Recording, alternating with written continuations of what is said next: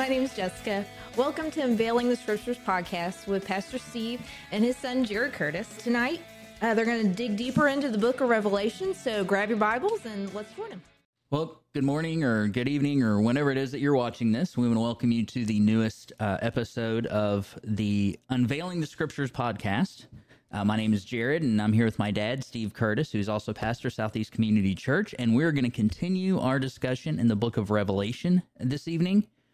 So, how you doing, Dad? I'm good, good. Hey, can I make like a little commercial before we get into Is this? what we want to do? I, I want to do this. Okay. This is important.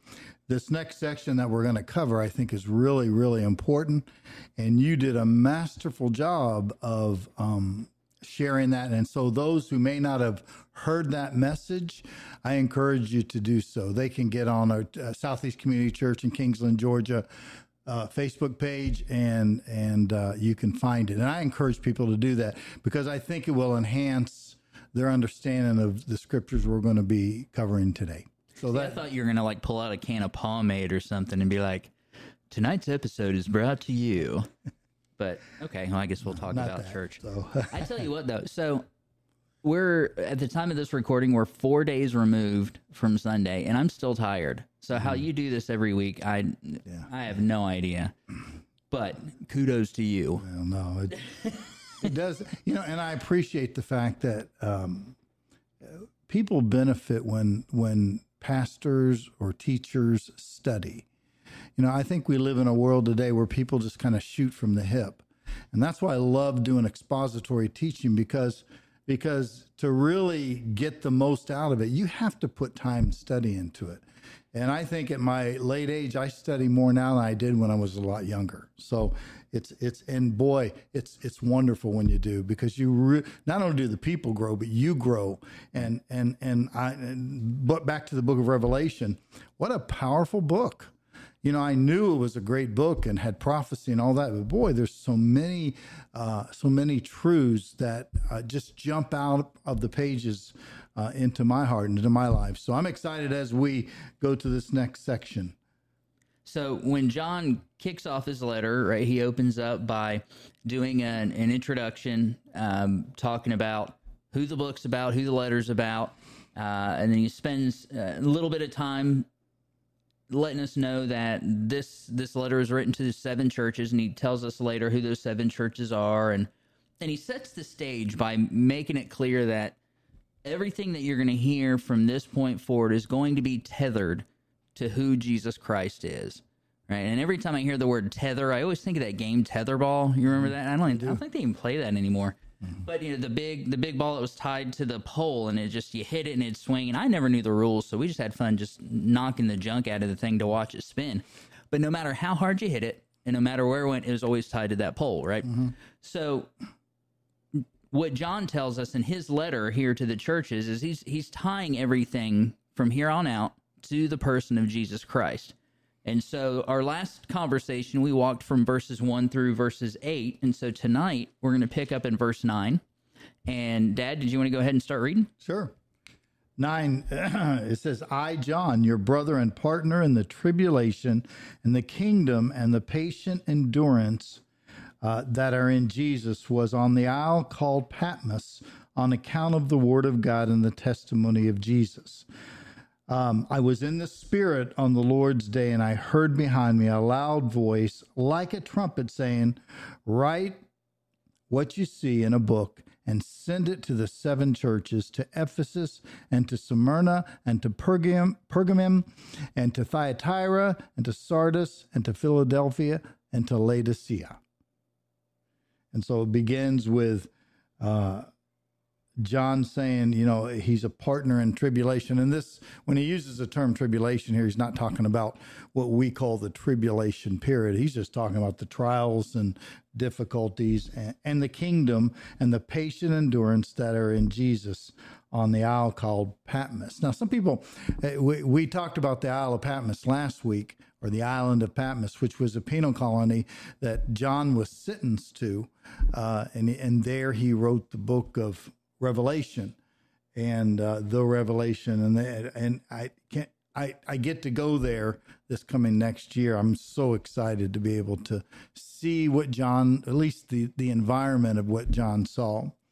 But Jared, just kind of open us up. You did just a great job of talking about the trumpets and and this little section here. Well, I, I think what would be a really good idea is just take a second and uh, pay a little bit of attention to the way that John introduces himself. So we know that John, like you said, is on the island because he's been he's been exiled there. Uh, we get from scriptures because he was preaching the gospel. Now we know at this time that he was probably somewhere around 90 years old. So he wasn't a young man. He wasn't, you know, still running around doing the same things he was doing in the early days of ministry. And, and, uh, so when he writes this letter, he's writing this letter to believers, to the churches that are experiencing the same kind of things that he, excuse me, that he's experiencing, right? That are experiencing, um, oppression and and persecution and and and so what he wants to do is he wants to connect with them and say hey listen we're together in this. Um, you know we do a quick study and i talked a little bit about this about the life of john and john had some serious highs and some serious lows. But as far as we know never wavered mm. he he clung to christ he he followed him through the death burial the resurrection was a of course a a major pillar in, in the the beginning of the church. But here he kind of gives us a almost like this three level greeting. This I understand the lows and I understand the highs, right? Because when Jesus said the king the kingdom is here, well, John hung out with them, right? He hung mm-hmm. out with right. with Jesus Christ. So he understands the tribulation, he understands the highs, but then he also makes it a point to say the patient endurance, mm. the even in the midst of the high and the low. And I go back to that tether word. We're tethered to Christ, which gives mm-hmm. us the patience, that gives mm-hmm. us the peace, that gives us the contentment. And so he he says all this and then says I'm on I'm on the Isle of Patmos, which it Patmos itself means my killing, so it's my mm-hmm. killing island or the island of mm-hmm. my killing. Mm-hmm. So he's writing this letter about resting in the patient endurance of Jesus Christ while on the island of killing because he's there or he's there because he was serving Christ. He was sharing the gospel. He they tried to kill him and he didn't die. I mean, the guy went through all kinds of things. And so as he's writing this letter and he's about to jump in like he's he's right at the cusp of the vision, right? He's already done kind of a lead up and he says, okay, so here I am. I've experienced the highs, I've experienced the lows, and now I'm kind of uh, I'm I'm waiting patiently, and then it happens. Mm. And so we roll into verse ten where he says, "I was in the spirit on the Lord's day, and heard me and heard behind me a loud voice like a trumpet." So I've heard or read, uh, not really heard, but I've read conversations, read commentaries talking about um, what he meant when he said he was in the spirit on the Lord's day. And I've heard a couple different things. What what is your take on or do you lean one way or the other as far as what it is that John's sharing with us?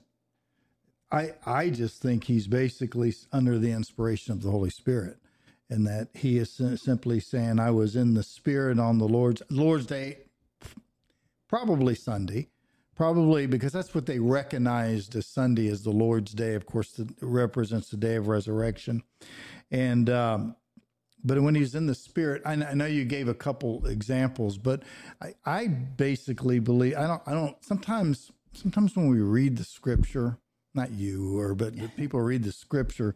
We have a tendency to try to just make it deeper than it is. Mm-hmm. and i just think he was simply saying i was seeking god. I was i was i was writing what he told me to write. I was in the spirit. I was connecting with the holy spirit i was we know that the bible is inspired holy spirit inspired. God breathed and so I, I believe that John was basically saying, uh, as he, I'm doing as I'm told, I'm in the spirit, I'm being obedient, and I'm writing these words that are just so powerful. Um, and uh, and on this uh, I just think it's so funny how man tries to suppress the word of God and God just kind of laughs. You know, I think of Paul, who was chained to a praetorium guard. Uh, six hour shifts in the book of Philippians. He, he's chained to this guard, and they think, well, we're going to shut him up. And so he began, he every six hours there was a shift change. And so he's a Praetorium guard is a palace guard. So he's sharing the gospel with these guards who will go back to uh, uh, the emperor's palace, and and my understanding is that people had come to Christ, and the emperor was not real pleased with that, and would have so many people killed. He couldn't figure out how this Jesus thing got into the palace. And God is just so amazing. So he, so they banish him, if you please, to the Isle of Patmos and it's there he writes one of the most powerful books in the Bible. John, I'm not Don mm-hmm. Paul, John, and uh, just a powerful book. So I believe that he's Holy Spirit inspired, filled with God's Spirit, uh, and uh, is just beginning to reveal to us the heart of God for the end days, for the last times, who is all about Jesus Christ. Yeah, and I agree. I, I think we have to be real careful to not try to smush more meaning into some things than than we should. Mm-hmm. Now, with that said, I am going to point out mm-hmm. that when we look at the beginning of verse ten, and it says, "I was in the Spirit," that when we look at the the the Greek uh, rendering of it, it's it's not that John was just kind of sitting around and thought, you know what, I think right now I'm going to be in the Spirit, mm-hmm. right? Uh, but it is this idea of being pulled into it that mm-hmm this picture of, of God bringing him into the spirit. So now I don't, I mean, I don't know. Well, wait a minute. I'll think about this. This is, I think is really cool. How do we get pulled in to the spirit? And we, so, so the way to figure that out is look at John. He was faithful. He was a faithful disciple, an apostle all his days. He is the only apostle that did not die a martyr's death. Mm-hmm. And for some reason, God keeps him alive till he's 90 plus years old. And uh, he is the only one who, who, of course, he was called the beloved, the one that Jesus loved. And so here's this guy named John who's closest to the heart of Christ, right up with Christ. When Jesus is um, arrested, and when Jesus is sentenced to death, the rest is scattered. But John was there. And John saw the hum- the humble, suffering servant that Isaiah talks about, who was wounded for our transgressions, bruised for our iniquities. The chastisement of our peace was upon him, and by his stripes we are healed. And so this John, who is who is up close to Christ, sees him died, sees uh, uh, witnesses his resurrection, you know, him, the resurrected Christ, spends his entire life, invests his entire life in the kingdom, in the church, and now he's on this supposedly banished to the Isle of Patmos. And John begins, and I think he's in position for God to say, okay, I, I, am going to use you right now. Like I'm going regularly in position. Regularly yeah. in position. So it wasn't, uh, you know, one night. We're going to go down to the, we're going to go down to the church so we can be in the spirit. Yeah. So let's yeah. all load up yeah. in the van and head on down to fact, First Baptist of Patmos. And yeah, so which is interesting, which is interesting because this is there's probably nothing real holy about the island. I imagine not. What, what was the call again?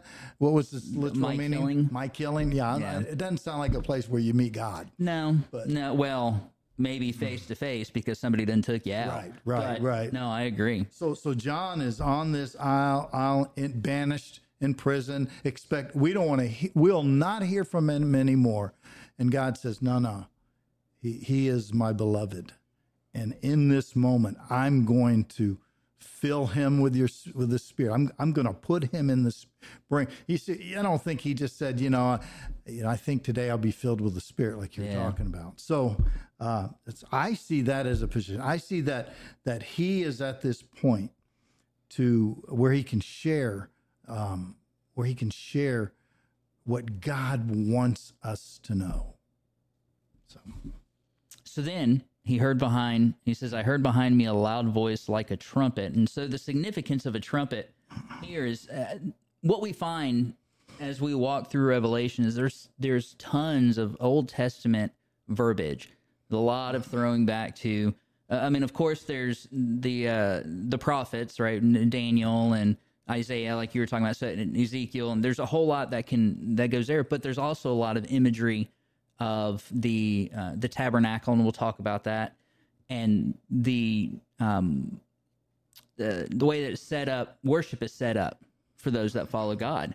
Uh, but this, the trumpets in particular is often tied to kind of the uh, majestic, triumphant entrance of a king that that um, you know sound the horns and mm-hmm. and so when when John uses a voice like a trumpet, I mean I don't think it was just like a bugle playing, but it mm-hmm. was this this powerful um, sound that that caught his attention, that drew respect, that drew um, him to to turn his attention towards it versus just. I mean, we we hear still small voice a lot. That's one of the one of the favorites when people talk about God's mm-hmm. voice, and I'm not quite sure why because he's also very loud. Yeah, well, that's, it's the story in, of, of Elijah, right? You know, right. So. But in particular, when we look back in the book of Exodus, and it was Exodus 19, right before, um, right before the Ten Commandments, and God meets with Moses on Mount Sinai, and and in that description, Moses writes that.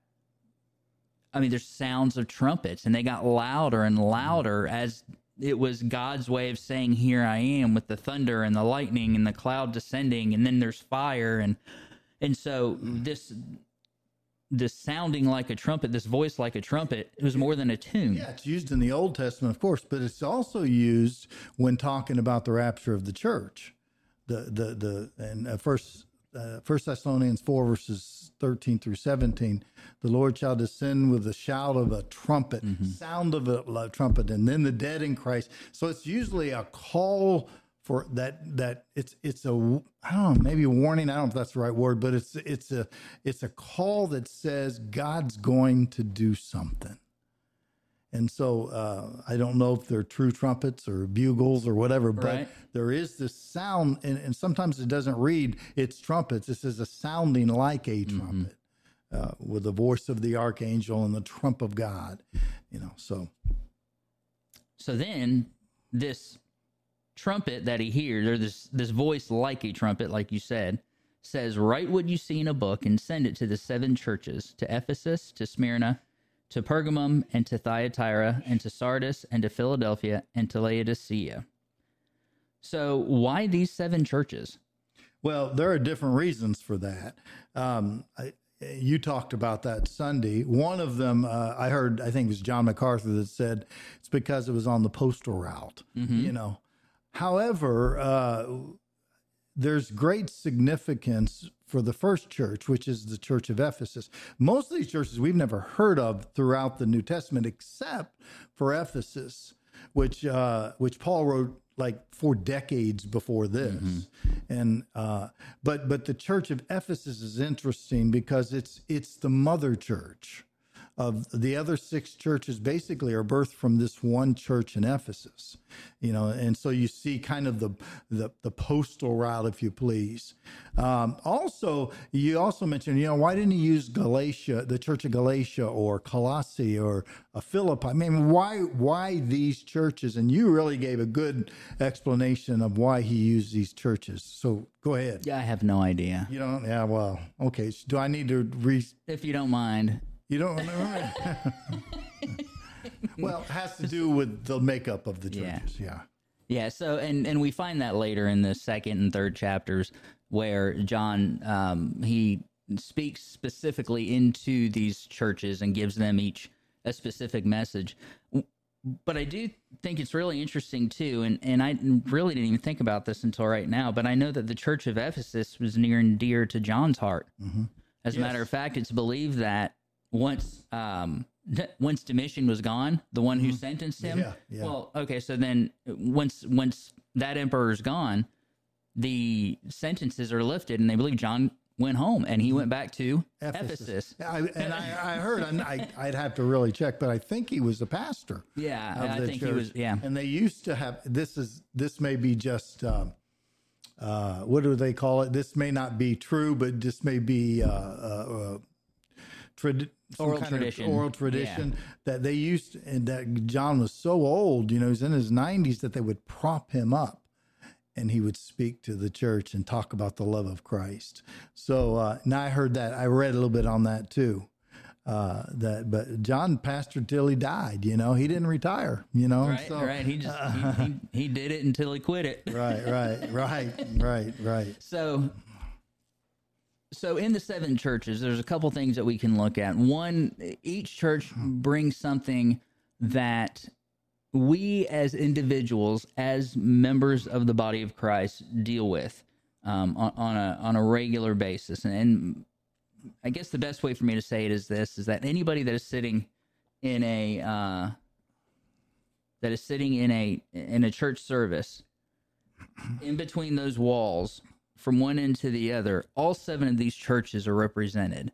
Because we have to remember that when we think about the church that it is not a building it is not walls. And we say that we say that often. And when i say we i mean people that attend church because we know like we we know intellectually we know that the church is not the organization. Now there's organization in it there's a title a label to so people know what church which what group they're meeting with but the church itself is the people. And so when we look through chapters 2 and 3 and we look at the different um, characteristics of the church that jesus speaks to the people in our congregations from front to back right? The people that are on the platform in the front all the way to the very back who's standing by the door and from side to side. All of these churches are represented in there. We have the those that have lost their first love. We have those that um, that are lukewarm, right? Like Laodicea. we have those Persecuted. persecuted. We have that right. Those that are that are full of the spirit, and those that are Not. uh, dead in this. I mean, Right. you know, and not Right. So we see all of that represented inside that room, and so along with that idea and the number seven, the number seven is the number of completion. We Right. see that all through Scripture. Right. We can look at this, and I don't think we're trying to connect too many dots to say that when Jesus speaks these words to John, he's speaking to the whole church, Right. Right. and what he covers in those seven churches covers every single person Mhm. that is in a congregation That's right. right and and some of us have been all of them. Some of us are in the middle of one right now. So you know it's but it it describes every single person. And so that being said I, I think that has a lot to do with why why jesus said john these are the churches that that Well, you're going to write to. And there's just something that came to my mind too that I think is is something that we must not forget. When Jesus addresses these churches, when John writes to the these churches, notice he didn't write to anybody else. In other words, he didn't write to businesses. He didn't write to uh, um governments. He didn't write to all the things that we put ahead of the church. And we try to make the church like a business, or we try to make the church run like the government, or we try to make the church uh, uh, some other kind of organization when the church stands head and shoulders above anything else that's ever been created. The church, I've always heard say, is not an organization, it's an organism. Now, that doesn't mean it doesn't have good organizations. It's not a business, it's a body. Now, it should practice good business, right you know, but but but the church is not like anything we have in this world. And that's why when Jesus begins or John begins to uh, communicate what's going to happen at end times, who does he communicate it to? He communicates it to his body, his bride, his family, you know, his fellowship, because that's what the church is. And sometimes I think, you know, church is the last thing we do. And I don't mean just attending on Sunday. I mean, we got to be the church and, and how we live our lives every day.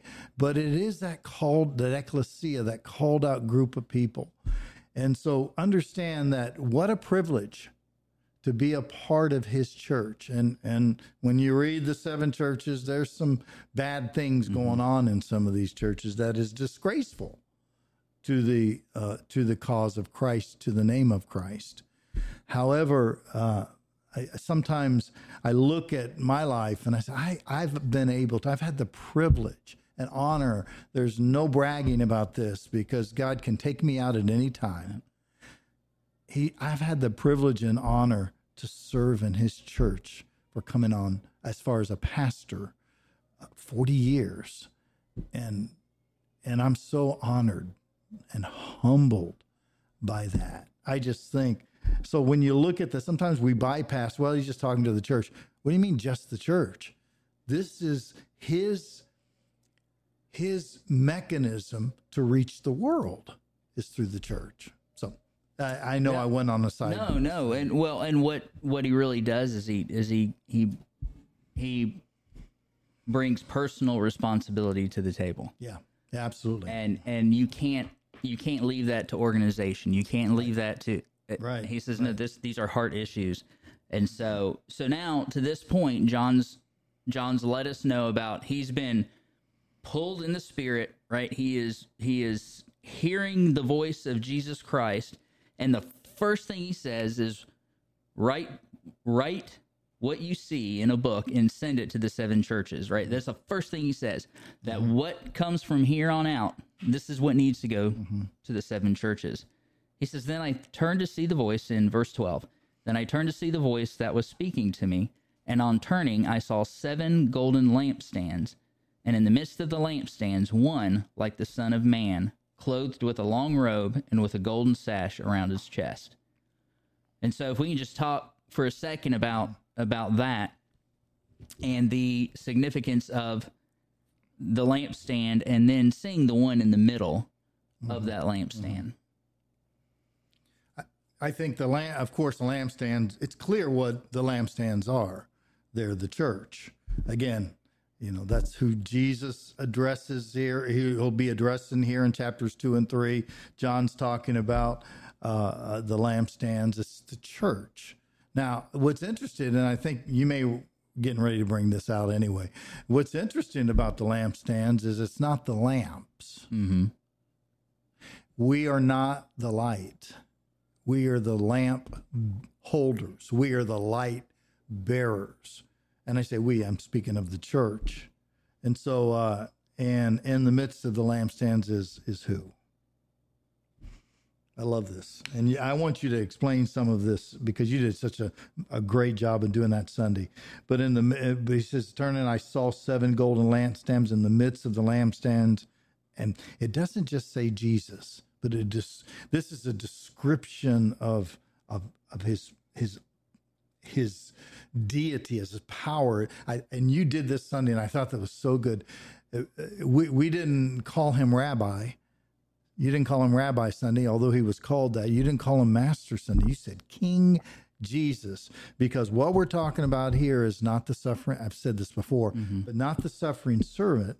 But what we're talking about here is the King of Kings and the Lord of Lords, and so uh, that who is who is not afar off from the churches. He's not standing outside of the church door looking in. He's in the midst of these churches of the lampstand.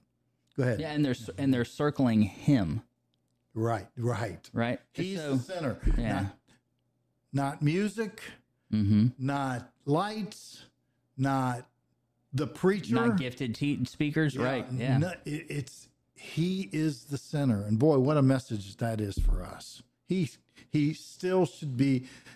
The sad thing is, you know, we talk about filling the church with people, and we do anything to fill the church, and yet Jesus is is is literally left out, so we can fill pews, and I, I just think that's a shame. But uh, but but he is the center He is the focal point.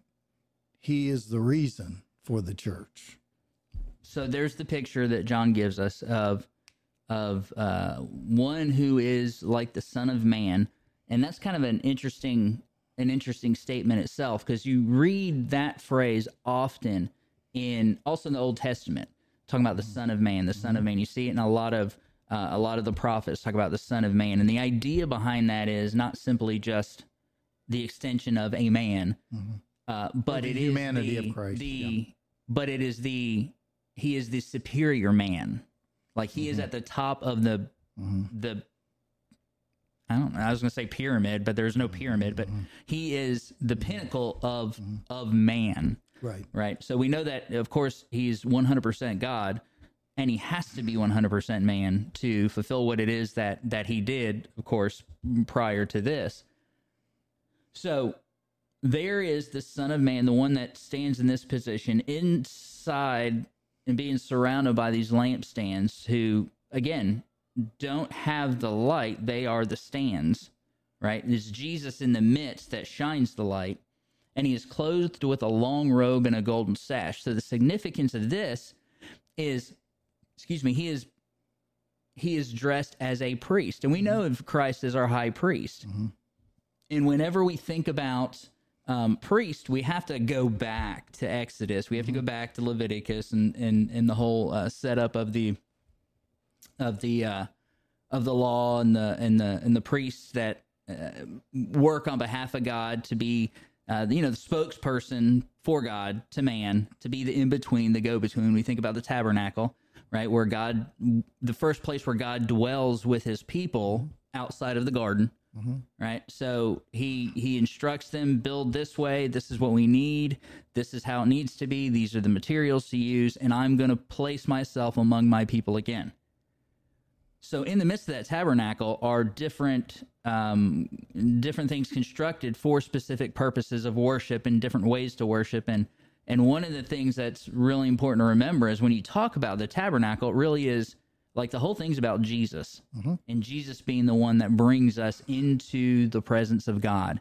He is the door, right? There's the mm-hmm. door to the Holy of Holies. He is the gate, mm-hmm. which is there's a gate to enter, enter the tabernacle. There was the uh, the altar where sacrifice was taking place. The the basin for washing, right? Jesus washes away the sins of the world, and so anyway, you you can march on through The bread of life. the bread of life showbread. on the showbread, right?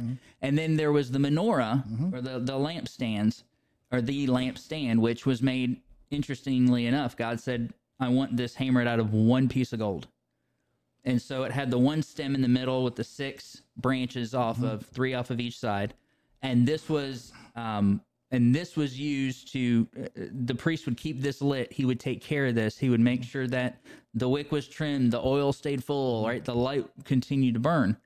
And so this is the same imagery that John is describing to us when he talks about the lampstands surrounding Christ. What's interesting is that the menorah would be lit. In this case, Jesus is the light in the midst of the lampstands in the church. So so we have this picture of the high priest in the midst of his church that he takes care of, that he directs, that he keeps the light on, that he um that he as we see in chapters 2 and 3 sometimes he has to trim the wick sometimes he mm-hmm. has to uh, you know trim the, the the whole vine and branch mm-hmm. right if it's not producing Prune. fruit we got to prune it right it, right. the same idea but jesus is right in the middle of all that and he's about to do some pruning Yes. i- i- yes. in, in the next few chapters to come up. Um, but that's first and foremost is the picture that John gives us is the picture of the priest, the high priest, Jesus, in the midst of his church. And we don't know this if we don't know the Old Testament. Yeah, you ever hear people? I'm sorry, I'm just, I don't mean to chase rabbits, but have you ever hear people say, well, I, I'm not an Old Testament. I'm I'm a New Testament I'm a New Christian. Testament. I'm a New Christian." Testament believer. My goodness, then you've missed out on on Jesus. yeah, A whole, uh, what 39? Cha- I'm not sure how many chapters in the Old Testament of, of Jesus, and then He's revealed. It's Jesus uh, uh, concealed in a sense, and now Jesus revealed in the New Testament. But uh, when a person says, "I'm Old Testament," I'm not new, I, I think they don't understand the Old Testament. They're afraid of it, like they're afraid of the Book of Revelation. and uh, it's so important to to to under because you're talking about God all throughout the ages. It's a very different type of writing that Right. I think. As a matter of fact, I was just talking to to Laura, my wife, about this this morning because we're reading. Um, I'm reading in Genesis. She's reading in Numbers, and she's she's looking at me going, "Uh, "What is this about?" I said, "Well, it's about Jesus." And She's like, "Well, I know that, but I mean, this is just because it's not always the easiest to read. Some of it we're so detached from because of culture. You know, it's just we don't we don't understand. So we do have to take the time to read it and understand it. But it really is talking about.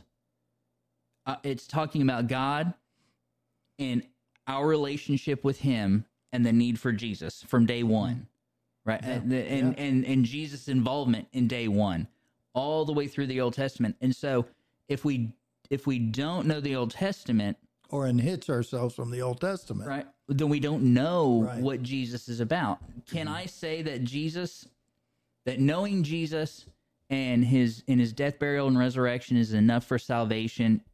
Certainly.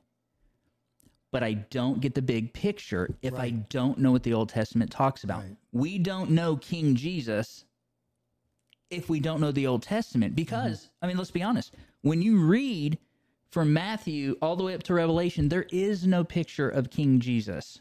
Mm-hmm. In the Old Testament, they talk about him. Right. Right. They talk about him coming one day. In fact, that's who they were looking for. The Jews in Jesus' day were looking for the the coming Messiah.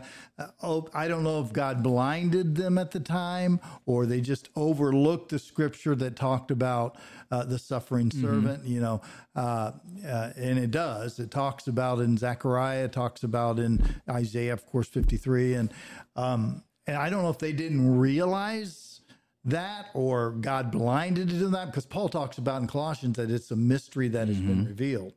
Uh, but uh, but the Old Testament really points more to Revelation than it does to Matthew, Mark, Luke, and John. I mean, not that it doesn't, it does. There's some 50 prophecies Sure, of the yeah. birth of Christ, but plus, no, there's some 500 prophecies uh, about second coming. So, um, so it's it's really interesting to look and and see that the Old Testament really talks it does talk about the suffering servant, of course, but also much more talks about the reigning King, Lord, Savior, the Prince of Peace, the everlasting Father. That you know uh, in Isaiah that it talks about. And so without that, we have a very minimal picture of who Jesus is. Not to take away from what we do know on a pretty common level. We we know about him coming as a baby. We know about him living a perfect life. We know about him um, uh, being the perfect sacrifice and being raised from the dead. And all of that is powerful. I'm not taking anything away from that. Mm-hmm. right. But we're stopping our understanding of who Jesus is when we stop there Right. because right. it is so much bigger than that. I mean, we're talking about we're talking about God Himself in the flesh that came from outside of space and time to dwell to dwell as a human Mm-hmm. to walk, but then He goes back, and then He's coming back again And when he comes back, it's in different. full Yeah, glory. yeah. And so and so if we don't know that, then we're limiting we're limiting the God that we're connecting with. We're limiting our relationship because we're not seeing him as he is in his totality. And so John's building this picture for us. And we talked about um, just with the gold sash. He had the long robe and the gold sash around his chest. And what I found interesting about that that sash is when you look at the design that God gave back in the Old Testament. You know, he, he wanted to use purple and all these other great colors, and then threads of gold.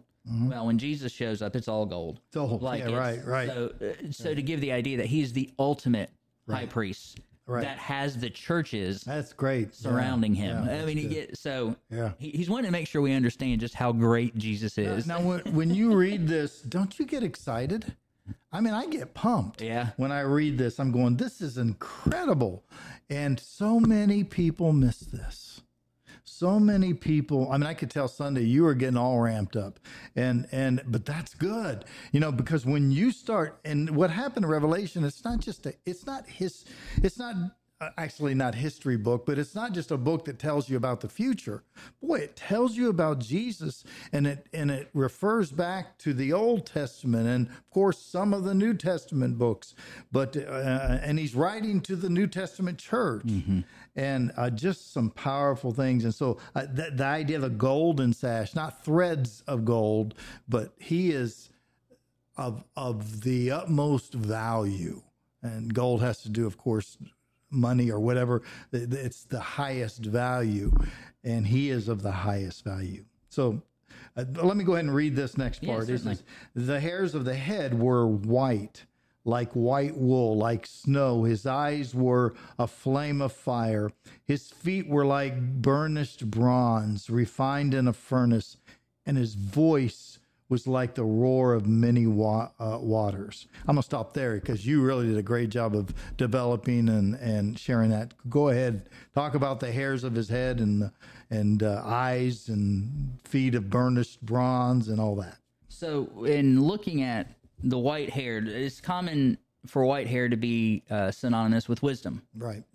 And we know that uh, Paul said in First Corinthians, it was early on, I can't remember which chapter, but he says that Jesus is wisdom. Hmm. Not that it's an attribute, not that he was a smart guy. Hmm. He he was the see Jesus was in the embodiment of a whole lot of things. Right, right. but he was wisdom.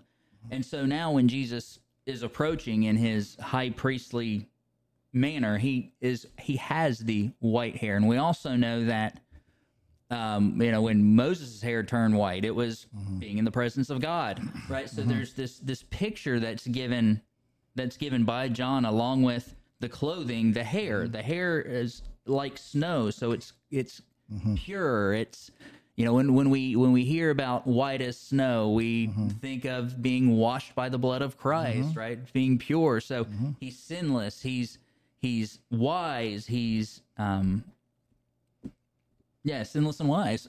Mm-hmm. Yeah. Yeah. and then it talks about his eyes uh, being like flames of fire. And so fire often is is kind of tied to judgment right? Let's think about daniel and mm-hmm. talking about prophets. And we the the popular story of the the three hebrew boys that get thrown into the the fiery furnace right? Mm-hmm. This is about judgment. This is about destruction. This is about tearing down. Well in the middle of that fire one showed up like the son of god mm-hmm. right? Mm-hmm. And walks in there with with the three hebrew boys and they're not even touched by the fire mm-hmm. which is another one of those ideas right that god is in control and he contains that fire that judgment and he does it perfectly. And so we have jesus with all wisdom and judgment combined. So this is something that's really hard for us to even put our to wrap our minds around. When we go back to it and i like to reference genesis 3 so much because there's so much that happens in genesis 3 that of course uh, sets the trajectory of existence. But the core of Genesis 3 is is Adam and Eve deciding that they're going to put themselves in the place of God. We're going to mm-hmm. take on the responsibility of God even though we're not equipped to handle it. We're going to take it on anyway. Mm-hmm. Right? And so because of that, we don't understand what perfect love, perfect judgment, perfect um peace, perfect wrath, perfect like we don't understand what perfect hatred even means. We don't understand that because everything's everything's tainted by our sin nature.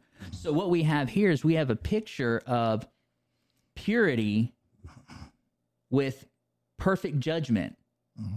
And we Well, can't we wrap our head of- around that. We don't think of judgment as being perfect, you know, but it is. God's judgment is perfect.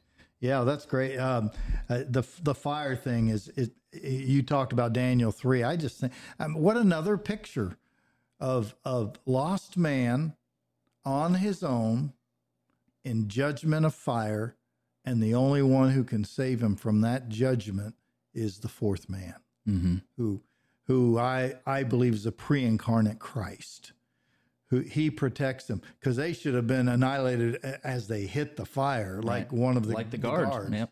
And uh, but but but the and so the only thing the only thing that saves us get this it's important to get from the wrath of God is our Savior Jesus Christ. He because he took the wrath of God on the cross. He he felt the full force brunt of our sin, the payment of our sin. And uh, so, you know, but now he comes in judgment and, and perfect judgment and perfect righteousness. And I, I think that's really cool. So go ahead. The next one. But Well- his feet are like, uh, did you want to? bronze? No, that's fine. Yeah. And so uh, it goes on to say his eyes. Uh, see, lost my place. Oh, his feet were like burnished bronze, refined in a furnace. So again, there's that fire, fire, yeah. right? We're talking about the fire, and I I'm not into like the metals, like metallurgy and all of that stuff. I don't Mm-hmm. Yeah, I don't even know if I used a word right, uh, which is okay, I Mm-hmm. guess, because I claim to not know those things.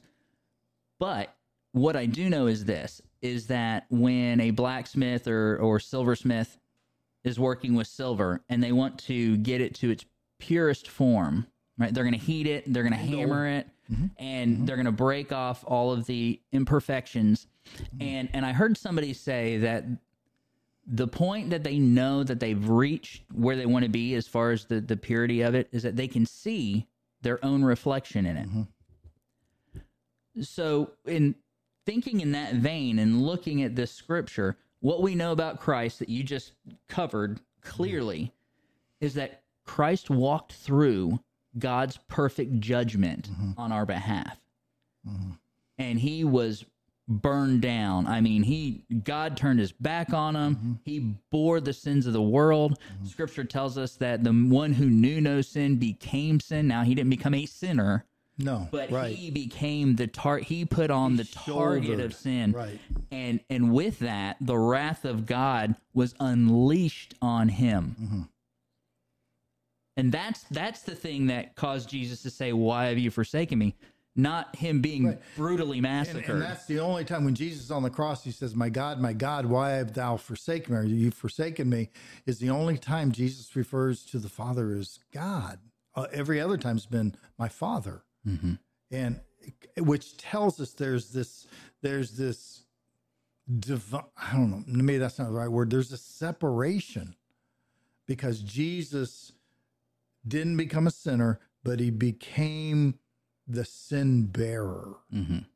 And uh and and now he comes with perfect perfect well and so in the midst of that not that jesus had imperfections so let me make that very clear. I don't want to be misunderstood. But coming out the other side of the wrath allows us to see the clear picture of God, King Jesus, right? Right. Coming back to so it was it, it- Jesus who humbled himself into human form, right? Gave up the the splendor of heaven. He did not find it. Uh, I'm going to butcher it because I can't remember the words now. It just slipped my mind. He did not find it. you talking about philippians Play the 2. God card. yeah yeah I can't think. Anyway, he he emptied himself Right, and so he- right to become 100% man while still being 100% God. Uh-huh. But once walking through and taking on the burden, fulfilling what it was that the Father wanted him to do, drinking from the cup, we see him now as King Jesus. Uh-huh. Right? Everything that he humbled himself to is burned away, and he is now back in the position that he was meant to meant to be. I mean, he was meant to do it all, but I think you get what I'm saying. right he's Back- glor- he's, who he is Right. glorified Savior. fullness. Yeah. right Yeah. right where we where we at i lost my place okay uh Oh, the voice like the roar of many waters. what, what, what do you think that means well, I think it was really loud. yeah okay Well, it makes me think of of uh, like waterfalls. So yeah yeah there's this one waterfall that we'll go to uh, when we go to North Carolina. We have a few times, and it's a pretty popular spot. Um, I, is it Trash Can Falls? I can't remember if that's what it's called or not. There's the real high one. they have the linville falls too No, it wasn't that one. It's the one where Sanders stood at the top and was like one, two, three, jump, and Right, and you don't No, jump. you don't jump. You were right there at the water at the at the mouth of the fall. Mm. Um, I want to say Eagle something, but anyway, Eagle Falls or something Well, like if, that. Well, if you go down the side and you and you sit at the lagoon area, I mean, you hear just the power of that water. And what's interesting too about that little area is that if you just jump in the water, the force of the waterfall caused this swirling to take place in the lagoon and it's incredibly powerful and will push you around and it's loud and it's it's mighty and Well, I've been to Niagara Falls. oh there's Have that you ever too. been there? Yeah, you, have when you were little. ago. When you were little, but I remember being at Niagara Falls and having to yell because you can't hear. Mm-hmm. and we went on this thing called the Maid of the Mist, and we'd go under the Yes. falls. You can't hear anything because the water is so loud. That's that's like I think that is a great example of what uh, what John says here in his right. Uh, no, where it says his. Uh, his voice was like the roar of many waters. Uh, I don't know if, if there's a, a literal translation that says like waterfalls. You know, I don't know, but that's what he means. The water can be so loud you can't really hear, and so that's how he was. He can, he comes with a sh- with this kind of shout. Now, yeah, of- so we've got the trumpet, we've got the crashing waters, and like I said uh, in back in Exodus, and there's thunder, and it's, so there's this there's this power that comes with. It's not just a a picture of. It's not just a picture of the Son of Man, wisdom, fire in the eyes, but there's this what comes out of his voice. Um, you know, he probably didn't sound like Kermit the Frog, right? well, I'm gonna need you to write. Yeah. I need you to write this in the book. Anyway, I, it, remi- it remi- you made me forget what I was going to say. It, it reminds me of uh, um, something, and I forgot what it was. We'll get to it, It was just the. Kermit thing. I apologize. No, no, no. I was just thinking about. I was thinking about. You know, his his his voice is just. Uh, you know, so powerful. Oh, I re- it remi- when G- when they came to arrest Jesus, and they said, uh, "Are you the?" I'm paraphrasing. Are you Jesus? And he says, "I am." And probably for a moment, everybody falls. You know, like a Benny Hinn. You know, you know, everybody falls, and uh, and so because of he he in that moment in his voice, I am. And uh, we know about the great I am, but uh, so that's cool. Um, let's see, where are we at here? Um, in his right hand, he held seven stars. From his mouth came a sharp two edges. And you talked about the swords, so I want you to share that real quick. And his face was like the sun shining in full strength. So the sword. The neat thing about that. So whenever I hear sword, I I think of the verse in in Hebrews that talks about um, how the word of God is sharper than a two edged sword, right? And but that's not the same kind of sword. So the so the sword that's mentioned in Hebrews is actually more like a large knife, and it was more of a tactical, close, uh, close combat used for animals, slicing animals, slicing through meat, and so on and so forth. This in particular, or this particular, excuse me, sword that uh, John is referring to is more of a broadsword. So it's looking, you're looking at about three to six foot in length, and it's for annihilation like you're going to destroy something. Some some other ways that it's translated too is like a javelin. So mm. almost like not quite the javelin like we would picture, but it would have like say maybe a three foot blade with a three foot like shaft, and you could throw it. Mm-hmm. Mm. Right. So this is this is war. This is we're going into warfare, and we're going to destroy and annihilate, not just close combat or slicing up an animal. And it says that it's coming from his mouth. Mm. Now I have no idea what that looked like. Like why would he why he would say that? I know that some people have talked about like uh, they thought maybe kind of and when you see like um oh, you remember like the old uh Tampa Bay Buccaneer logo when he held the knife in his mouth and that kind of a thing. But he's not holding a broadsword in his mouth. So this is this is something of of, of significance in him him choosing the word that he used uh, to discuss this. So what it shows us again is the power of that priest with wisdom, with judgment that is that is coming to divide. And and that that sword represents that he is a conqueror. That he is one. And and the other sword, like in uh, Hebrews four twelve, is more like a scalpel, a scalpel. You know that a surgeon would use. But this is this is a weapon of war, and uh, he's coming with victory, and he is the conqueror this time. He's not coming as a humble servant. He's coming as a, a reigning king and conqueror. Okay, where are we at here? All right. And he says, uh, sharp sword, and his face was like the sun shining in full strength. To me, that one was pretty just self explanatory. I mean, we think about the sun. Don't stare into it. Yeah, Like, it's yeah, bright, not a good- right? Yeah, it's, yeah. it's heating, it's lighting, Well, it's. the- I guess the yeah the picture here is you know you, you kind of when the sun's so bright. Have you uh, on the west side of Florida the um the the the sand on the beaches are is whiter. And so when the sun hits, you know, your eyes, I mean, you can't hardly, you need really need sunglasses. But the picture here is that you almost have to cover your face because the, the, the light is so bright and uh, and it says shining in full strength.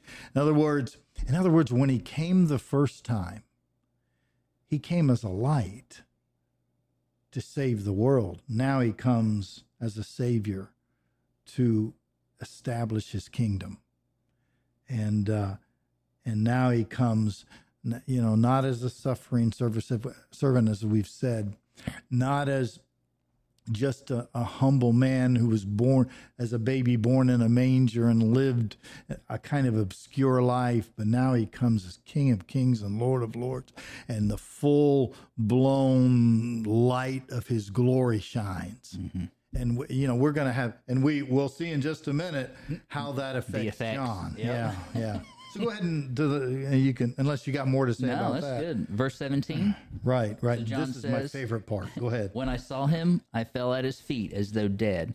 But he laid his right hand on me, saying, Fear not, I am the first and the last, and the living one. I died, and behold, I am alive forevermore, and I have the keys to death and Hades. Wow. I look at that and I think, you know, when you preached it, I thought it was, this is a personal part of the scripture here. It's not just the fact that, and the wonderful fact that he comes in glory, he comes in judgment, he comes to set up his kingdom, he comes as a victor, but, but this is, it's almost like this is a, a, a personal touch, a gentle time in the scripture here, uh, because he, when he fell at his feet, he as though he says, "I fell at his feet as though dead." Okay, to me, I, and I know I, I, maybe I'm overdoing it this time, but that to me is a picture of us. We're at the feet of Almighty God, lost in our sin, dead. The Bible says we are dead in our trespasses and sin, Ephesians. And then rather than rather than you know um condemning John to hell, Mm-hmm. not that he was going to, but but he's I, I'm dead before him. He reaches out his hand, and he it says it says, and and puts his hand on me, and he says, "Fear not." And that's what he did with me. That's what he did with you. We were dead in our sins, and he reached down and touched us. John has always been a representation of the church the the church, God's people, God's called out group of people, and he put his hand on John, and and I don't know, this is just kind of a, a thought. He put his hand on John like he put his hand on the church. We were dead before him at his feet, and he it says, "Fear not, I am the first and the last. I am the living one." And he tells what he did. I died, and behold, I am alive. I was crucified, buried, but I'm alive now forevermore, and I control death. I control death and hell. Before we were lost on our way to hell. But because of what Christ did, he touched me. I, I don't mean to take this out of context. I don't, I'm not trying to do that. But you see the picture that, that I think he paints. But he touches John and, and, and he says, John, no, you got to you got to pay attention here. I got something for you to do. I just thought that was powerful. Well, and I think that really ties in to what we were talking about earlier. How when we don't understand, or uh, when we don't have a an understanding of King Jesus, it's easier for us to minimize what he's done for us. So this picture that John gives us is is of of a king that is so out of our realm. Jesus even tells us, he says, I'm the first and the last. Earlier it was the Alpha and the Omega. I am outside of time. There are no constraints. Mm-hmm. It's good. Right? I see mm-hmm. everything that has been, mm-hmm. is, and will be. That's good. and I'm Yeah. reaching out to you at a personal level. It's easy for us to keep that distance. See, so we either minimize Jesus or we want to we want to push we want to push him away and make him just out there somewhere. And he doesn't let us in this passage. Ah, he wow. breaks he breaks that barrier. He breaks that I mean, all right, so and I feel like sometimes I beat a dead horse, but it just just for a moment, if we can even halfway take what is being discussed here and put ourselves in the place of John, right? John, as you said, best friend of Jesus, witnessed all of these things, what he went through, the death, burial, resurrection, the ascension. He saw all of that, have served him for 60 years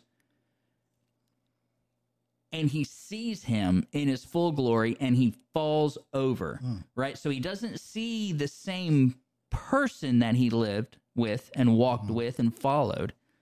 He sees something so much greater than what he could even imagine. He fell out. Hmm.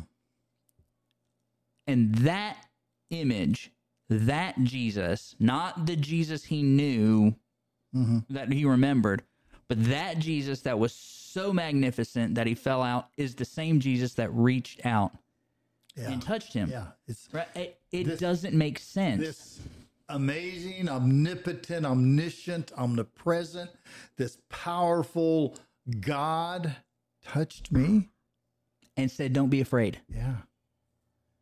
Yeah. Powerful. Powerful. And so I think that's something as as time goes on, and you know, we we believe that while the church is, is being persecuted in other countries and and believers are giving their lives for for Christ, mm-hmm. there's there's a time that you know we could see that in America. We mm-hmm. we don't know what the, we don't know how it all unfolds as far as when it unfolds, but Jesus is telling us here, as he's telling John, as he's surrounded by the mm-hmm. lampstands, mm-hmm. as he has the broad sword, as he mm-hmm. has the fire in his eyes, he's saying, Don't be afraid. Don't be, you're my church. You're Right. mine. Which, for me, because I'm a pre trib, premillennial, basically he says, and we see this backed up in other scriptures I will take care of my church.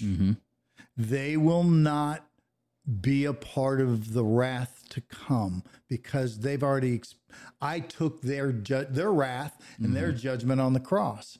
So to me, I see a beginning of a picture where he begins to, John begins to share what's going to happen. Of course, and then the writes letters to he writes Jesus writes the letters to the churches, and John does all the the the prophecy and all that. But but this is John. This is my church. These are my this is my church, and I will protect them. But there's more to it, and I and I I didn't get into all that. We probably want to read the rest here. Yeah, go ahead. And let me go ahead and read it. He says, Write therefore the things that you have seen, which is right now, this verse 19 is, is basically a outline of the book of Revelation. He says, Write therefore the things that you have seen, those that are, and those that are to take place after this. As for the mystery of the seven stars, uh, that you saw in my right hand and the seven golden lampstands, the seven stars, it, and, and, most translations say this are the seven are the angels of the seven churches, and the seven lampstands are the seven churches. Now that word angel there is translated messenger. And so many people believe that they're not an, that's not really angels, uh, but they're pastors, the pastors of the church. Because I've always thought of myself as being an angel. So well, you have the voice of one. yeah, right. yeah, right. but You know, you know what's interesting though, and again, we'll just play, we'll just have some fun with this. And I know we got to wrap up here in a little bit, but do you find it interesting that Jesus? It says um, he laid his right hand on me, saying, "Fear not." And what was in his right hand? Oh. The messengers of the church. Yeah. Yeah, that goes back to what I was in my hand is the is is the representation of the church. And I'm a and I'm stand those who are proclaiming the truths in the church are in my right hand. I'm on the left hand. In my right hand and I'm I'm not walking away or I'm not standing a back afar from, but I'm in the midst of I'm walk. In fact, the, the the term that he uses here, I think, is really, really. He's in fact, if you go to chapter two, and I won't do much with that, but he says he says uh, he because he repeats this, and we'll talk about what that means. But he says, "Who walks among." The seven golden lampstands. And we'll get to those when we get to those churches. But uh, so he has in his right hand, not left, I don't know why I'm getting this, uh, his right hand, the, the, I think, I believe they're pastors or, or teachers or whoever uh, who are proclaiming to the church God's truth. And now I'm with my church. And I think that sets up for the time that he pulls his church and then pronounces judgment on the rest of the world. So, Well, I think that kind of finishes it up. yeah, this is great. I, I mean, we- we're finishing up because we're out of basically, we don't want to keep going Yeah. because there's, we could spend some more time on this and uh, maybe one day will. But uh, so next time we'll, we'll begin launch into maybe a couple of these churches and talk about them and what they, who they are and uh, what the messages were, the condemnation and the commendations and the call that they're given. So, would you like me to close in prayer? Or? Yeah, let's do that. Father, we love you and we thank you for your incredible book. And the more we read it, the more we see and hear the heart of God. The more we see the glorified King of kings and Lord of lords.